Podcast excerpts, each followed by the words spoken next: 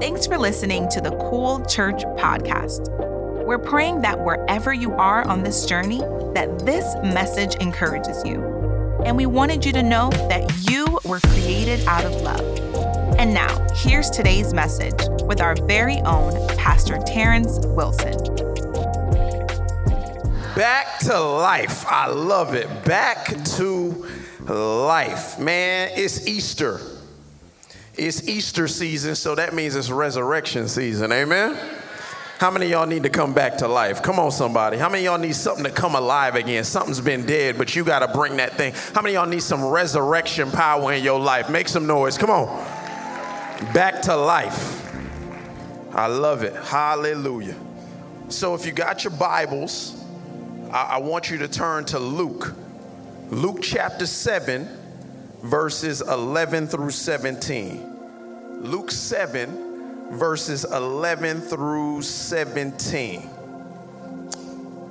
For the next few weeks, we're going to be talking about resurrection power. But I wanted to start with this story because I believe it's a, it's a beautiful story that talks about what happens when Jesus brings things back to life. So if you're online, once again, Luke 17. If you don't have your Bible, you can use the Cool Church app. But Luke 7, verses 11 through 17 read like this Soon afterward, Jesus went to a town called Nain. Somebody say Nain. And his disciples and a large crowd went along with him. As he approached the town gate, a dead person was being carried out, the only son of his mother. She was a widow, and a large crowd from the town was with her. When the Lord saw her, his heart went out to her and said, and he said, Don't cry. Look at your neighbor, say, Don't cry. Look at your other neighbor, say, Don't cry. Then he went up and touched the bier they were carrying him on, and the bearers stood still. He said, Young man, I say to you, Get up! I had to say it like that because it's, an it's an exclamation point there, so I got to yell it. Get up! The young man sat up and began to talk. Huh. And Jesus gave him back to his mother. They were all filled with awe and praised God. A great prophet has appeared among us, they said. God has come to help his people. And this news about Jesus spread throughout Judea and the surrounding countries. And the church said, Amen. If you're taking notes today on this first message of Back to Life, I've entitled it, Don't Cry. Let's pray. Father God, I thank you. I thank you for this day. For this is the day that you have made, God. Let us rejoice and be glad. And God, I thank you for each and every person that is in this house today, God. Before the earth began to spin on its axis, you knew each and every person that was going to be here. You knew who was going to watch online, God. As we as we open up more space and services, God, I pray that you would fill it, but fill it with people that are hungry and searching for you. God, fill it with lost folks. God, we're not looking for other folks to come from other churches, God. We're looking for folks that don't know you at all to come into your house because they were invited by the people of this house. And God, when they're searching, may they find something. May they may their hearts, minds, and ears be open to receive a word that will always be about Jesus. God, this ain't about me, it's all about you. So let me lie down as you rise up. God, do what you want to do. Not my will, let your will be done. God, I pray that in this season, maybe dreams have died, maybe goals have died, maybe ambitions have died. I pray you will bring some things back to life. Lord, we love you, we thank you, and we believe fully in your resurrection power in Jesus' name. And everybody set? Everybody set? Take about five seconds and give Jesus Christ a shout of praise. Come on. Oh, you can do better than that. Come on.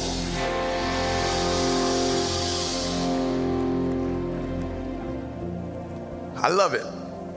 Easter is on the horizon. After this Sunday, there's three Sundays and it's Easter. So we're four Sundays away from Easter. And over the next four weeks, because it is the Easter season, I'm going to preach a bunch of messages about Jesus, even though every message I preach is about Jesus because he is the word and he's in every line, every verse, every chapter, every every bit of this book is all about Jesus. And the church said, so over the next four weeks, I want to talk about what happens when Jesus brings things back to life. There's four specific times in the Gospels where Jesus resurrects the dead. And we're going to learn about all four of them. But today, we wanted to start with the first one, and it is the story of the widow of Nain. The widow of Nain. And I want people to understand that in this season, especially as believers, resurrection power is not just reserved for Easter miracles. Resurrection power is still at work and alive within all of us. Oh, that's a real good place to say amen. Bible, the, listen, Bible, the Bible says the same power, the same power that conquered the grave lives in who? It lives in us, lives in me, it lives in you. Resurrection power was not just reserved for Jesus coming out of the tomb. When he resurrected, when he ascended back again to heaven, guess what? He sent the power of the Holy Spirit to fall on all of us, to empower us, and to remind us of what he said. So when you don't know what to say, you got the Holy Spirit. When you don't know what to do, you got the Holy Spirit. If you need to be the answer to a question, you got the Holy Spirit. If there's some dead things in your life, you can resurrect them with the power of the Holy Spirit. I love this because Romans 8:11, the New Living Translation, I said the verse, but I like the way this says it. It says, The Spirit of God who raised Jesus from the dead lives in you. And just as God raised Christ Jesus from the dead, he will give you life in your, in your mortal bodies by this same spirit living within you. I just want you to understand like the power on the inside of you. There's people walking around every day and they just feel powerless. You can't be a believer and feel powerless if the Holy Spirit is living in you. Some of us just haven't tapped into the potential of the Spirit living within us. We serve a God that allows that allows part of his nature, his triune nature, God the Father, God the Son, God the Holy Spirit, he allows part of himself to flow through us freely. That is such a power, powerful thing. The Bible says in Corinthians that there's a deposit of His Spirit placed on, on the inside of us, guaranteeing what is to come. We all have a piece of heaven on the inside of us, and it shouldn't just remind us of where we come from, it should empower us while we're down here until we get back to where we came from.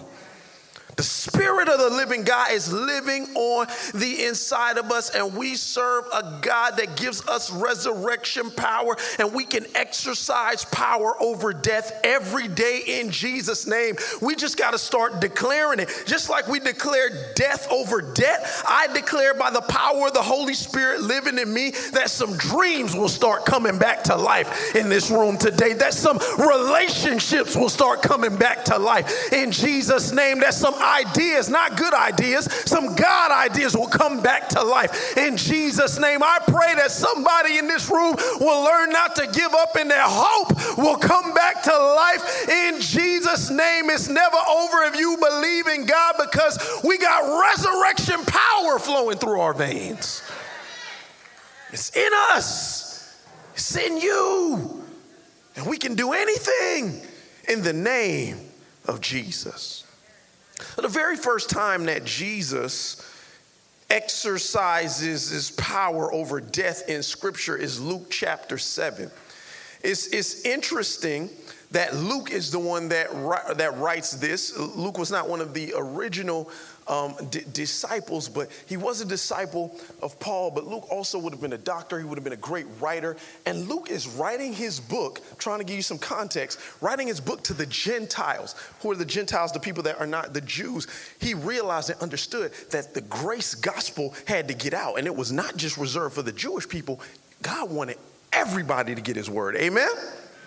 So Luke is writing this to the most excellent Theophilus, probably a benefactor of his, maybe somebody that was paying for his writings and different things like that. But he was a Gentile man. He was a, affluent Gentile man, and he's writing him because he wants to convince the Gentiles that Jesus is all God and all man. The theme of Luke is that Jesus is the divine human savior. You can't show divinity in a human if you don't show that power in a human.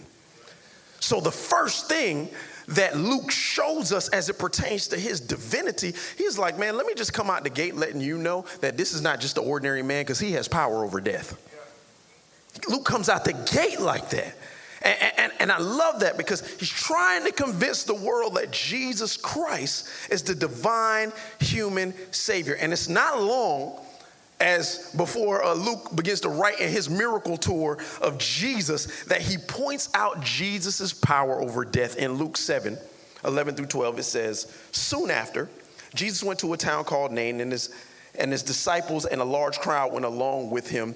Um, it says, As he approached the town gate, the dead person was being carried out, the only son of his mother, and she was a widow. Wow a large crowd from that town was with her. Now, first of all, the place that we're talking about, the name of it is Nain. Nain has a meaning. Name, act, Nain actually means beauty. Look at your neighbor and say beauty. Look at your other neighbor and say, You look beautiful.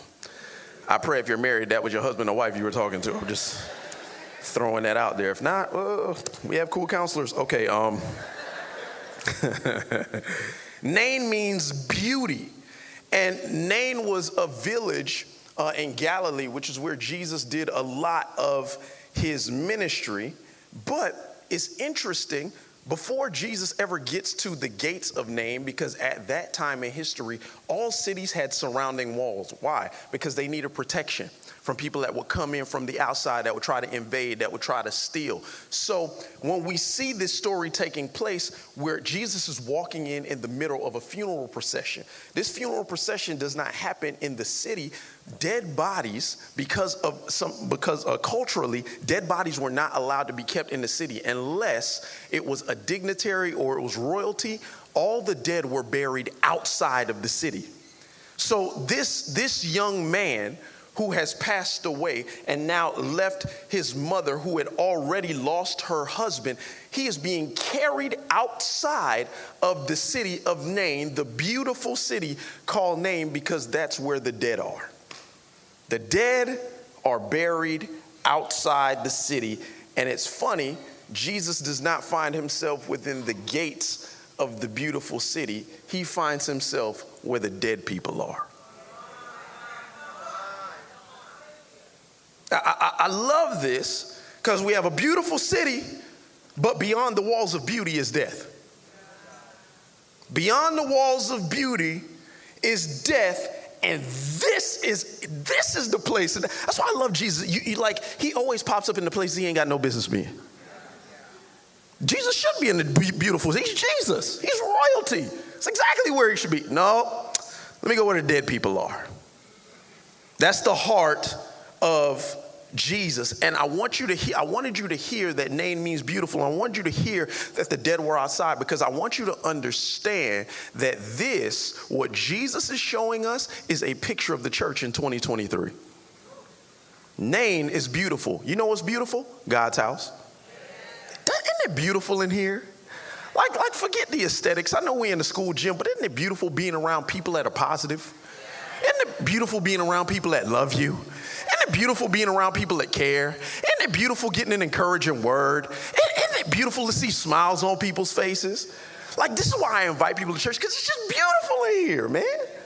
Like, yes, y'all all are beautiful, but man, the energy that we carry as a family in this house because of love just makes it so beautiful.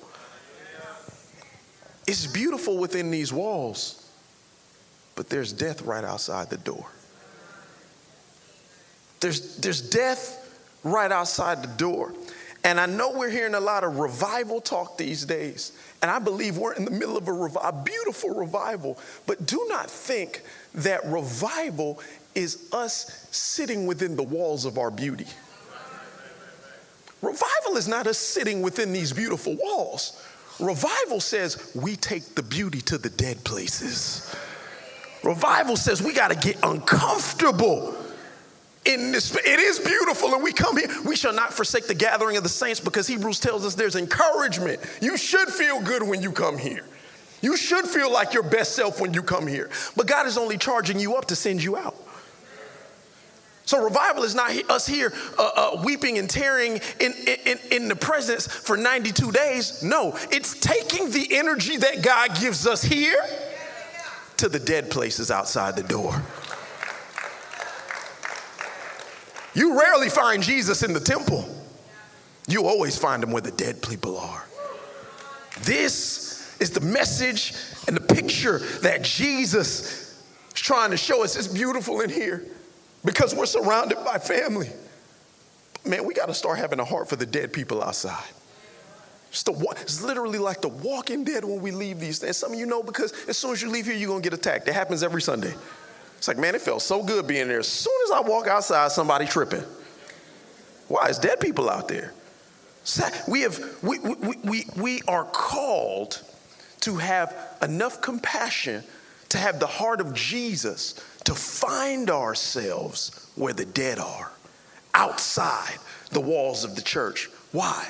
Because we have the Holy Spirit resurrection power in us. We don't have to be scared when we walk into dead places because we have the power to bring things back to life. Resurrection can't take place in this world if we stay inside these walls. Like some of us want the world to get better, but won't take what we have here out there. That's why I love, man. Congratulations and thank you. I want to say thank you from the bottom of my heart. Mitzi, stand up right now. Thank you. That is our Cool Cares coordinator. Yesterday, eight, how many different projects did we have? We had six different projects go out. How many people went out? She's like, a lot. We sent a lot of people out in the city. Why? Because that's where the hurting is and Mitzi led that team, and there were leaders all over the city doing a bunch of different service projects on Serve Day. We don't do these things to just try to look good as a church. We're doing it to take the beauty in here outside the walls. Thank you. Thank you. Thank you for all those that served. Maybe you're at home today, you're like, man, I'm tired from serving, so I stayed at home today. Listen, thank you. Because you're following the mandate of Jesus to take the beauty where the dead things are. So, how can a church in 2023 bring resurrection power to others? This will be very quick. The first one, the first thing we got to do in 2023 to bring our resurrection power to the dead is you got to know resurrection requires compassion. Resurrection requires compassion. Luke chapter 7, verse 13 says, When the Lord saw her, his heart went out to her, and he said, Don't cry don't cry. When the Lord saw her, his heart went out to her and he said, Don't cry. Like, I wish this was like more complicated and more like theologically like tough to chew on, but it's not. You have to care. Like, you can't do anything for somebody if you don't care. Like, first, bottom of the barrel, y'all, we have to care. Like we, we live in a world of I don't care, I do what I want. No, no, no, no, no. That's not us. We have to care. We got to treat everybody like family. One of our models here is service. And what, what do we say with service? We are brothers and sisters. Oh man, I love the saints in this house. That means we care. That means that your problem becomes my problem. we going to figure it out together. You ain't got to figure it out by yourself. we going to figure it out together. You have to care. Why did Jesus care so much about this woman? She was a widow. She was a widow. And listen, not only did she lose her husband, that's bad enough. He was the provider, he was the protector, he set legacy and passed down blessing to his family. They clearly had a son who he passed all his blessing to. But when that man died, it became that young man's responsibility to take care of his mother. That's how that culture worked. The young man, the son, was the insurance policy for the mother. So even if she was a widow, she was okay because she had a son, a son that could work, a son that could provide, a son that could protect. But then she loses her son.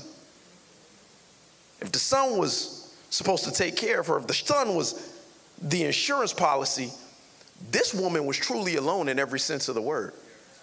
I mean, she really had, no, there was no other son, there was no daughter, there was nobody. She was all by herself. And we, we believe in families so much because I, I want somebody to hear this today. We don't want anybody to be lonely because all loneliness does is lead to sorrow. Sorrow leads to despair. Despair leads to depression, man. We got people that are stuck in bad places because they're just lonely. We got to fight loneliness as, as family. It's, it's God, God, God cares so much about widows and orphans specifically. Why? Because they're people that have lost everyone. Widows and orphans. this is how deep Jesus is. Jesus understood his job as a son so much. When he stretched out on the cross, he looks at his mother and he says, Woman, this is your son. And he looks at John and says, That is your mother. He was like, Hey, I know I'm her son. I know I provide and protect for her because Joseph was already dead and gone. He says, Hey, I'm going to make sure my mom gets left with somebody to take care of her. This is the heart of Jesus and the heart of God that loves the widow and the orphan. And that's why James 1:27 says, religion that God our Father accepts as pure and faultless is this to look after the orphans and the widows in their distress and to keep oneself from being polluted by the world. Now, when you read this story, you hear about this great procession of people that are there for this funeral. And based upon what we read, this was a large gathering of people, and many people were mourning. And historians will tell you when Jewish people mourned over a body, there was wailing. It was so loud, it could be heard everywhere throughout the city. Even when they went beyond the walls, because of the wailing, because of the crying out, you could hear the, the wailing within the walls. It was, it was an event, it was really almost like a spectacle. It was something to behold because you just see this giant outpouring of sorrow from people. So you, you see this woman who is in the middle of this whole thing, and it seems as if she had a lot of support. And it seems as if she would be taken care of with all of those people surrounding her, but Jesus knew better. Jesus knew something that everybody else didn't know. That woman had all kinds of mourners around her. Why? Because it was culture, it wasn't compassion. Listen to me. There was that even in that time there were professional mourners. I'm not even making it like there were people that come, they would come, they would play the tambourine, they would do, they, they were paid to be a part of the procession. There were even people that were paid to carry the casket. And then, based upon who you were, more people would come out, but some people would just mourn with you. They didn't even have to know who you were, they just did it because they were in the habit of doing it. It was just a thing to do. So you could still be in a big crowd of people and be all alone. Just because there was a lot of people there doesn't mean that that woman wasn't alone. And I want somebody to hear me out, out there today Jesus is the one that can spot lonely in the crowd because he has compassion for you. You might be in this crowd of people and you feel good because you're hearing the message, you like the music, and it's like, man, it's just positive in this room. And, and, and, I, feel, and I feel better. And you like kind of putting a smile on your face. I want you to understand if I don't see it, if nobody in this room sees it, Jesus sees exactly how lonely you are, and I have a word of encouragement for you. You are not alone. He will never leave you, He will never forsake you. Just because it's a lot of people around, don't mean that you feel good just because people here. Jesus, His sniper focused on you and can spot your loneliness in the crowd. If everybody misses it, Jesus will still see it. You can't hide from Jesus. I, I, I love this because the word says, his heart went out to her. His heart went out to her. Other translations say he had compassion on her. I'm going to say a word, it's going to sound funny, but it means a lot. That word compassion is translated, or his heart went out to her, is translated for, from a word that sounds like this Splachnid zomi. Oh, I practiced that a lot. Splach. You got to get that first part right. It's actually splachnizomai. Splachnizomai. What does that mean? It sounds like he just cussed me out in another language. It means to be moved as to one's, get this, when I read this, it, it tripped me up. To be moved as to one's bowels. To be moved as to one's bowels. Hence, to be moved with compassion. Have compassion. For in that culture, they believed the bowels were thought to be the seat of love and pity. You got to be moved at your body. So here's a better way to say this. When Jesus says his heart went out to her, something on the inside of Jesus didn't sit well about this woman's situation. You know when we say I got a gut feeling about something? That that's that that's that needs on my that's what that I guess in my it's in my gut like I feel this in my core. I don't just see this situation, I feel this situation to the innermost parts of my being. I love it. It says it says bowels because you you know that's just the, the the lowest part of your insides. The bowels is where he felt it. Something didn't sit right with Jesus, and, and, and I'm, he felt it in his gut. And as believers, this is the heart of God that we must have. We got to get to a place in our faith where we feel people's pain. It doesn't sit right with us, it's something down in our gut, down in our soul that we can't ignore. So many people are ignored because you see something that says, it's like, oh, that's sad, but you don't feel it in your gut. Jesus feels this in his gut. I want you to understand that this is not just a miracle of power, this is a miracle of pity. A miracle of pity. He looked upon her with pity. His eyes affected his heart. Do your eyes affect your soul? God.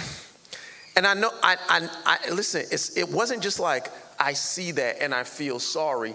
This is the characteristic of God that Jesus is displaying because God does not just see pain, He feels it. I think some of y'all think God's just sitting up in heaven like, oh, look at my kids making a mess of themselves. Huh, they'll figure it out. No. When we acting crazy, he feels that.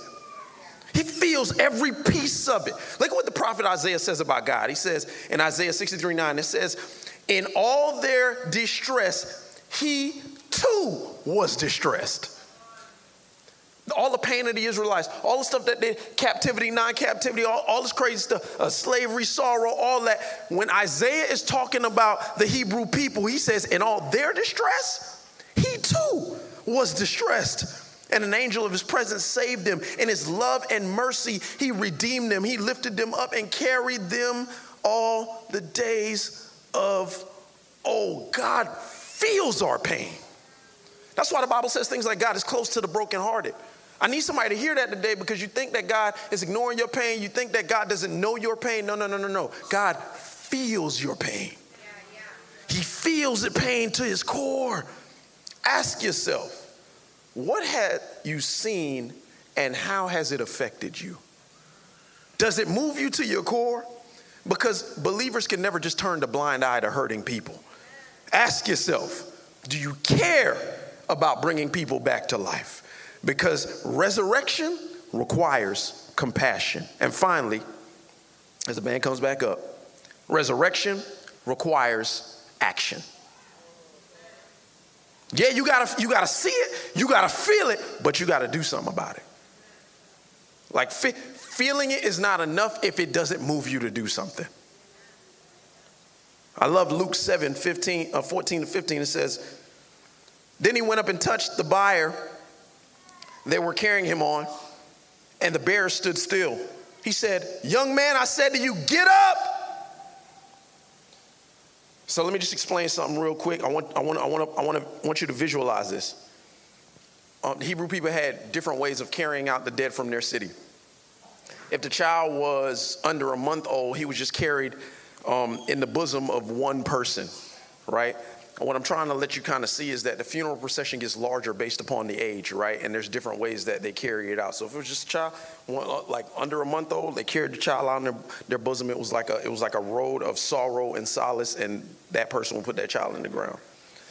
Um, if if the child was over a month old, they would have a, a little coffin that they would cradle in their arms. if the child was um, if the child was 12 months old, like not over one, he was also carrying a little coffin, but it would be on the shoulder, and there would be a few more people at the procession.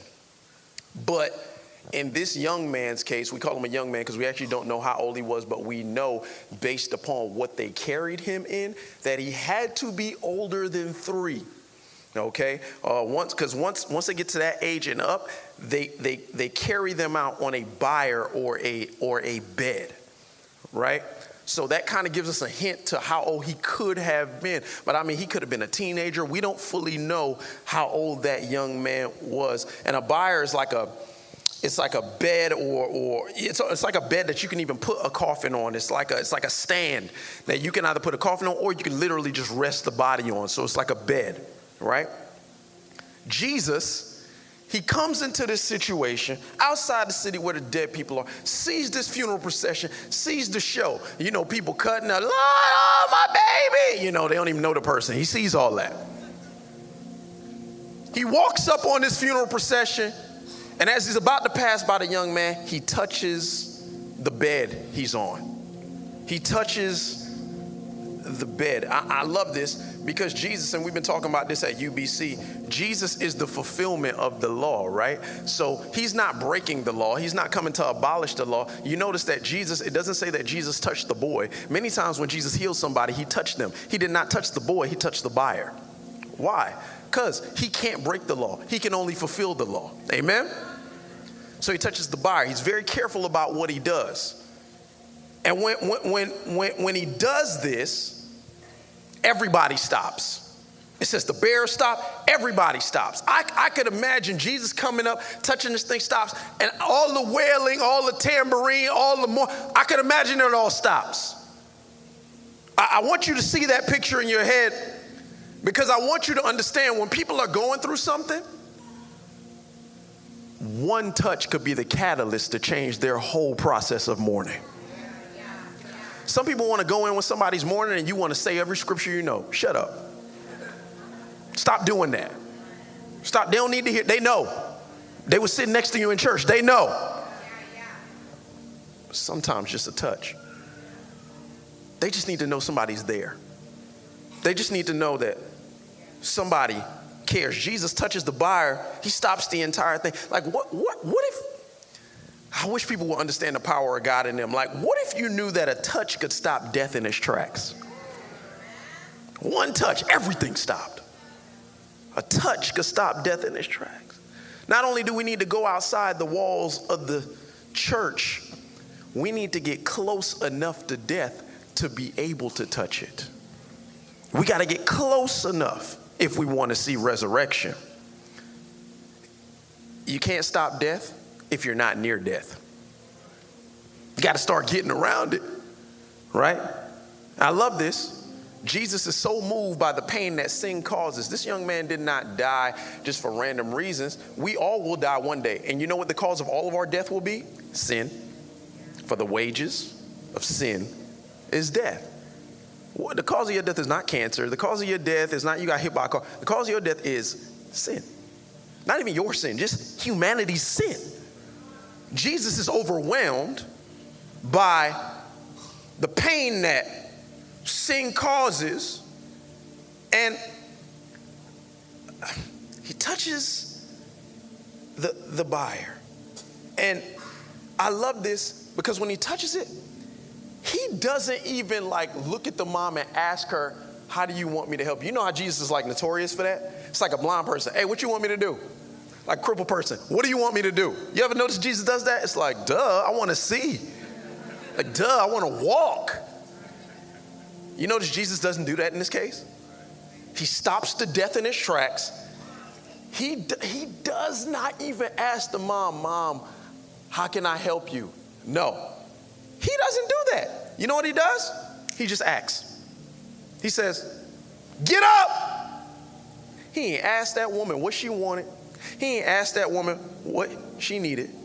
He saw something, it moved him. He just did something about it. What do I want to say?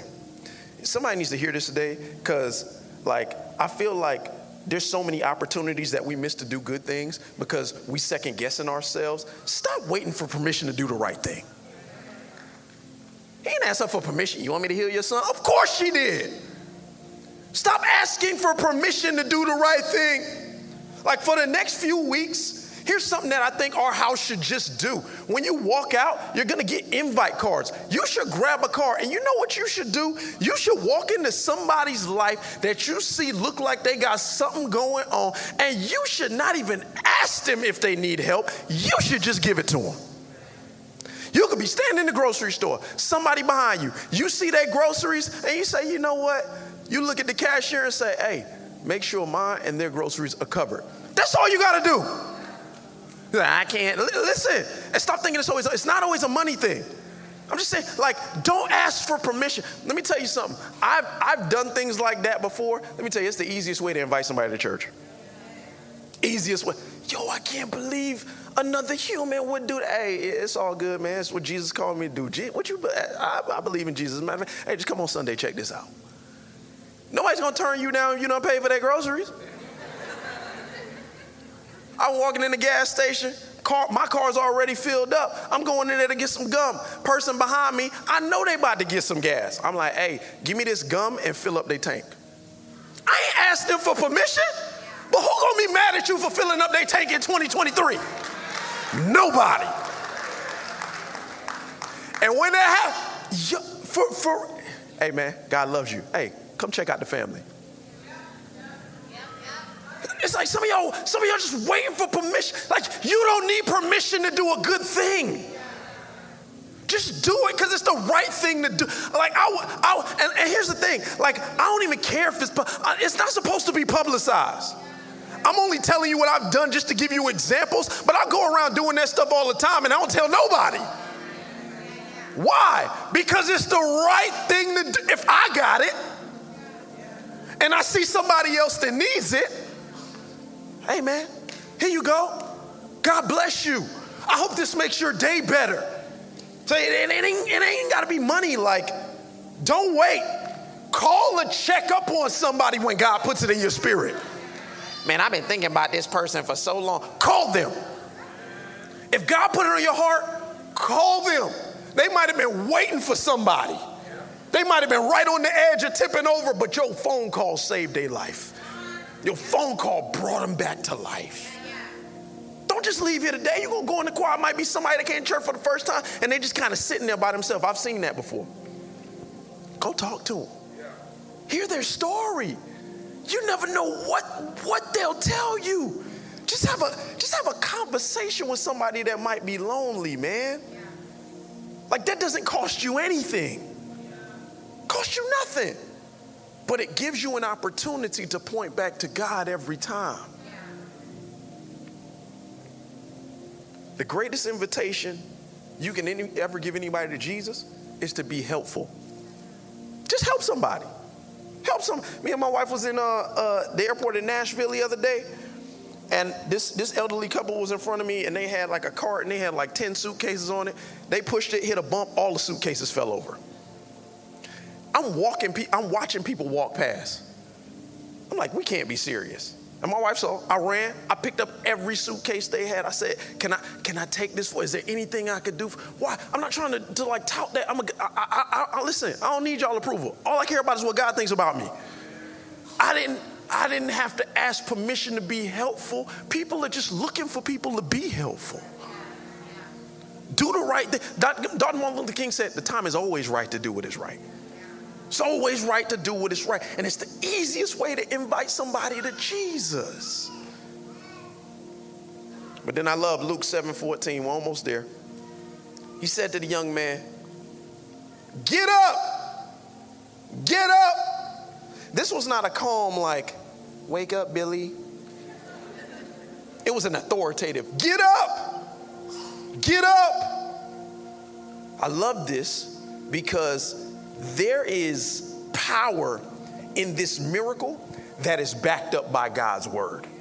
Look at, look at John 5 25. It says, Very truly I tell you, uh, this is Jesus talking. He said, A time is coming and has now come when the dead will hear the voice of the Son of God, and those who hear will live. Christ stopped death immediately with his word. I want somebody to learn to speak life over your situations. Dead things only stay dead because we keep on speaking death, but you have the authority to speak life. Speak life to death in Jesus' name. No more dead relationships in Jesus' name. No more dead time. Life is too short in Jesus' name. No more dead or wasted opportunities in Jesus' name. Believers need to start looking at dead things in the, in the face with authority and say, No, get up in the name of Jesus. There's resurrection power at work. And we have the authority to tell the dead thing to say, Get up. But though this is a miracle of power, it's not just a miracle of power, it's a miracle of mercy. For Luke 7:15 said the dead man sat up and began to talk. I wonder what he said. Jesus, you got a sandwich? Nah, he ain't say that. I don't even want to focus on that because when I get to heaven, that's going to be one of the things I ask God. I always read my Bible and put a little question sign. I'm like, hey, Jesus, what did, what did that boy say to you when he got up? I'm going to ask that one day. I want to focus on what it says after that. And then Jesus gave him back to his mother. It's not just a miracle of power, this is a miracle of mercy. Because I bet you that every time she looked that little boy in the eye after that day, she saw a miracle of mercy that was heaven sent. And she knew that Je- Jesus wasn't just doing a miracle. She knew that Jesus did that miracle because he loved her so much, he didn't want her to suffer one more loss. He didn't want her to be alone. This boy's life was God's way of saying, I'm gonna take care of you. I'm gonna comfort you. I'm gonna give you back your son because I know it's his job to take care of you and I don't want you to feel one more bit of loss and pain in your life.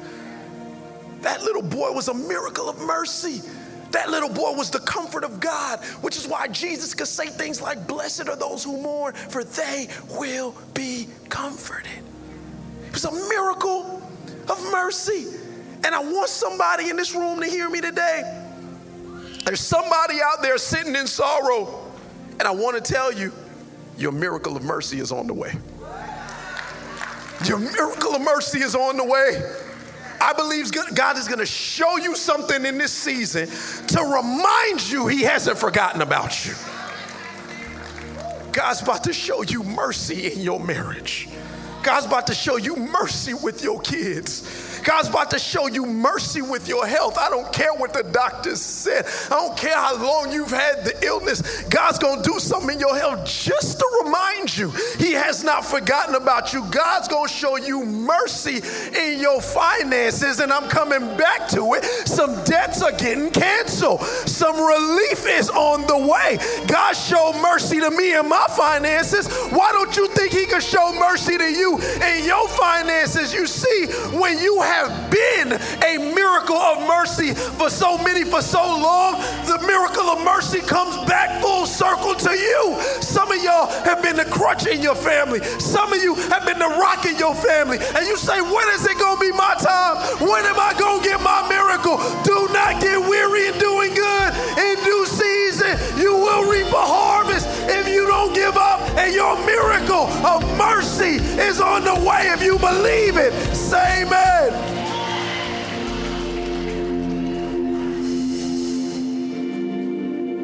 God sees you. And your miracle of mercy is on the way. Why? Because He wants you to testify.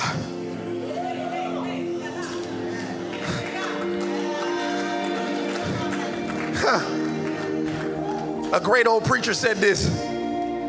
He had to perform a, a funeral of an old seasoned saint, a general in the faith. And he said, Man, I'm going to scour the Bible till I find the greatest funeral sermon that Jesus ever preached. He said he looked and he looked to no avail. He said, I can't find a funeral sermon for Jesus because every funeral that Jesus ever went to turned from a funeral into a celebration because he brought things back to life. I don't know who needs to hear it, but God wants to bring an end to dead things. He wants to bring things back to life. And I'm telling you, you ain't got to cry, you ain't got to shed a tear because whenever Jesus shows up, resurrection power is in the room and the things you think you lost when you thought it was all over. Jesus says, Get up! Because he's going to bring some things back to life if you believe it. Say amen. The Bible says in Luke 16, 17, they were filled with awe and they praised God. A great prophet has appeared among us. They said, God has come to help his people. And the news about Jesus spread through Judea and the surrounding countries. Don't cry, don't shed one more tear because we serve the God with resurrection power that has come to help his people.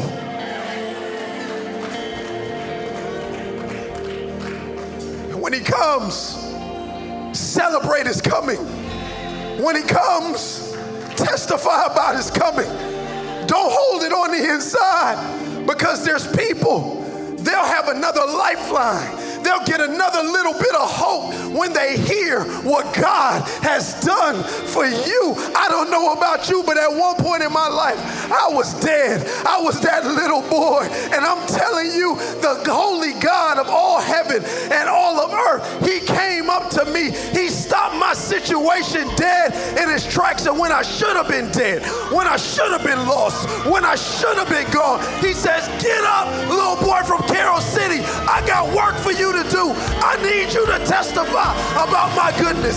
I need you to testify about my grace. I need you to testify about my power. I need you to testify that I am the one true God that brings dead things back to life. If you believe it, say amen.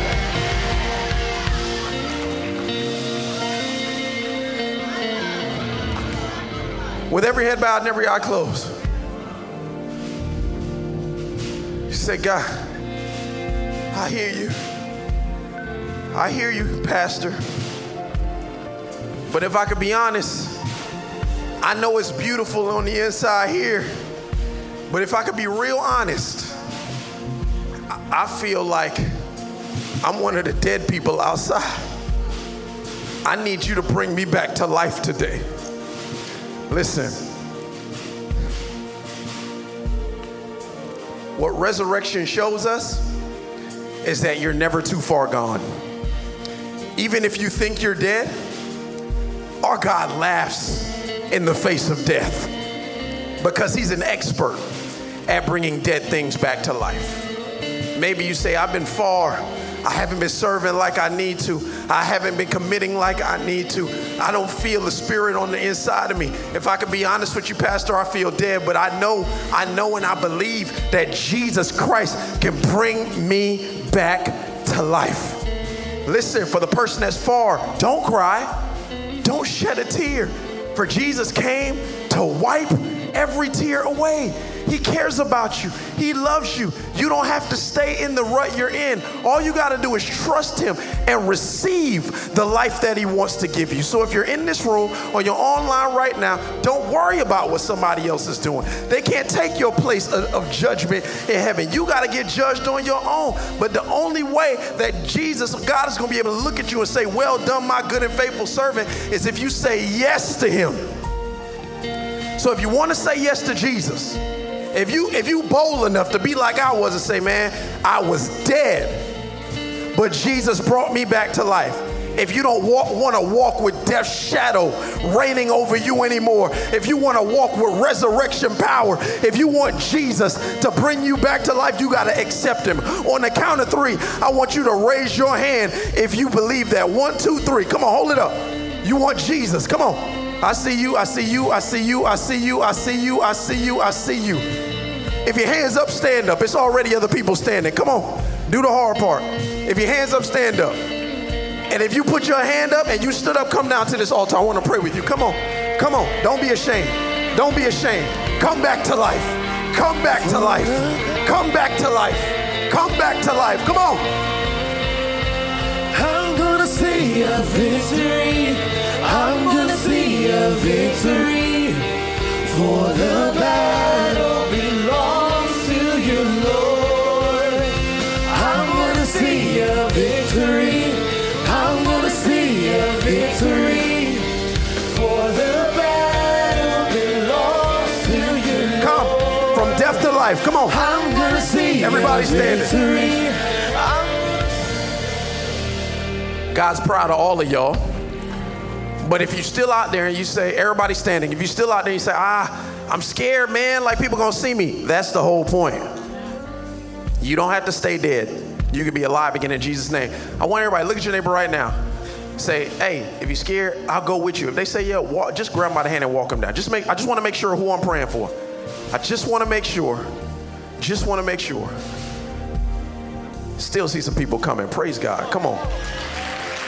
Yeah, see? Come on. Beautiful, beautiful. It's never too late. Never too late. Everybody reach your hands towards them. If you're online, reach your hands towards them. Or maybe you made that decision. If you're making that decision, raise your hands in the air. We going from death to life. Why you why I gotta raise my hands? Surrender. Surrender your life to God. The Bible says if you confess with your mouth and believe in your heart, then you're saved. So I want everybody to confess with me. Say, Dear Jesus, Dear Jesus, I've sinned. sinned. I'm not proud of it, proud of but it, I admit it. but I admit it. Today, Today, I lay my sin down. my sin Take down. it, I pray. Take it, I pray. I don't want it anymore. I want it anymore. I reach to heaven, reach to heaven to receive your forgiveness receive your and take the place of my sin. Take the place of my sin. I ask, I ask you would accept me into your wonderful family. your wonderful family. Today, Today, I give my life, give my life completely to you. completely to you. I'm yours, Lord. I'm yours, Lord. Thank you, Jesus. Thank you, Jesus. Amen. Amen. Amen. All of y'all down here, I'm so proud of each and every one of you. See that sign? It says, Welcome to the family. Here's what we about to do. We about to celebrate. Same way they celebrated when that little dead boy got up, we gonna celebrate because God brought you back to life. Amen. I can't open up the ceiling and show you, but there's a party in heaven. I can help you hear what it sounds like. Family, y'all want to help me? I need y'all to make the loudest noise you can in my, when I when I count to three. Y'all gonna go right out there, right out to the quad. Nobody's gonna take you away to a weird place. They got a gift. Don't throw it. They got a gift that they're gonna give you: a Bible, a WWJD bracelet, and a letter from me and Pastor Joe. But you'll get it when you go outside. Family, you can find them right in the quad. Okay? All right. So on the count of three, get ready. One, two, three. Let them know. Y'all go that way. Let them know God loves them. Let them know they're blessed. Let them know. Let them know. Come on. Let them know they're victorious. Let them know Come on. I'm gonna see victory. Thank you so much for listening. To hear more messages like this one, please be sure to subscribe and check out our podcast channel. And if you like what you heard, please consider sharing with your friends because it helps so much. Don't forget to connect with us at our website, thecoolchurch.com. And be sure to follow us on Instagram and Facebook at We Are Cool Church. And always remember that you were created out of love.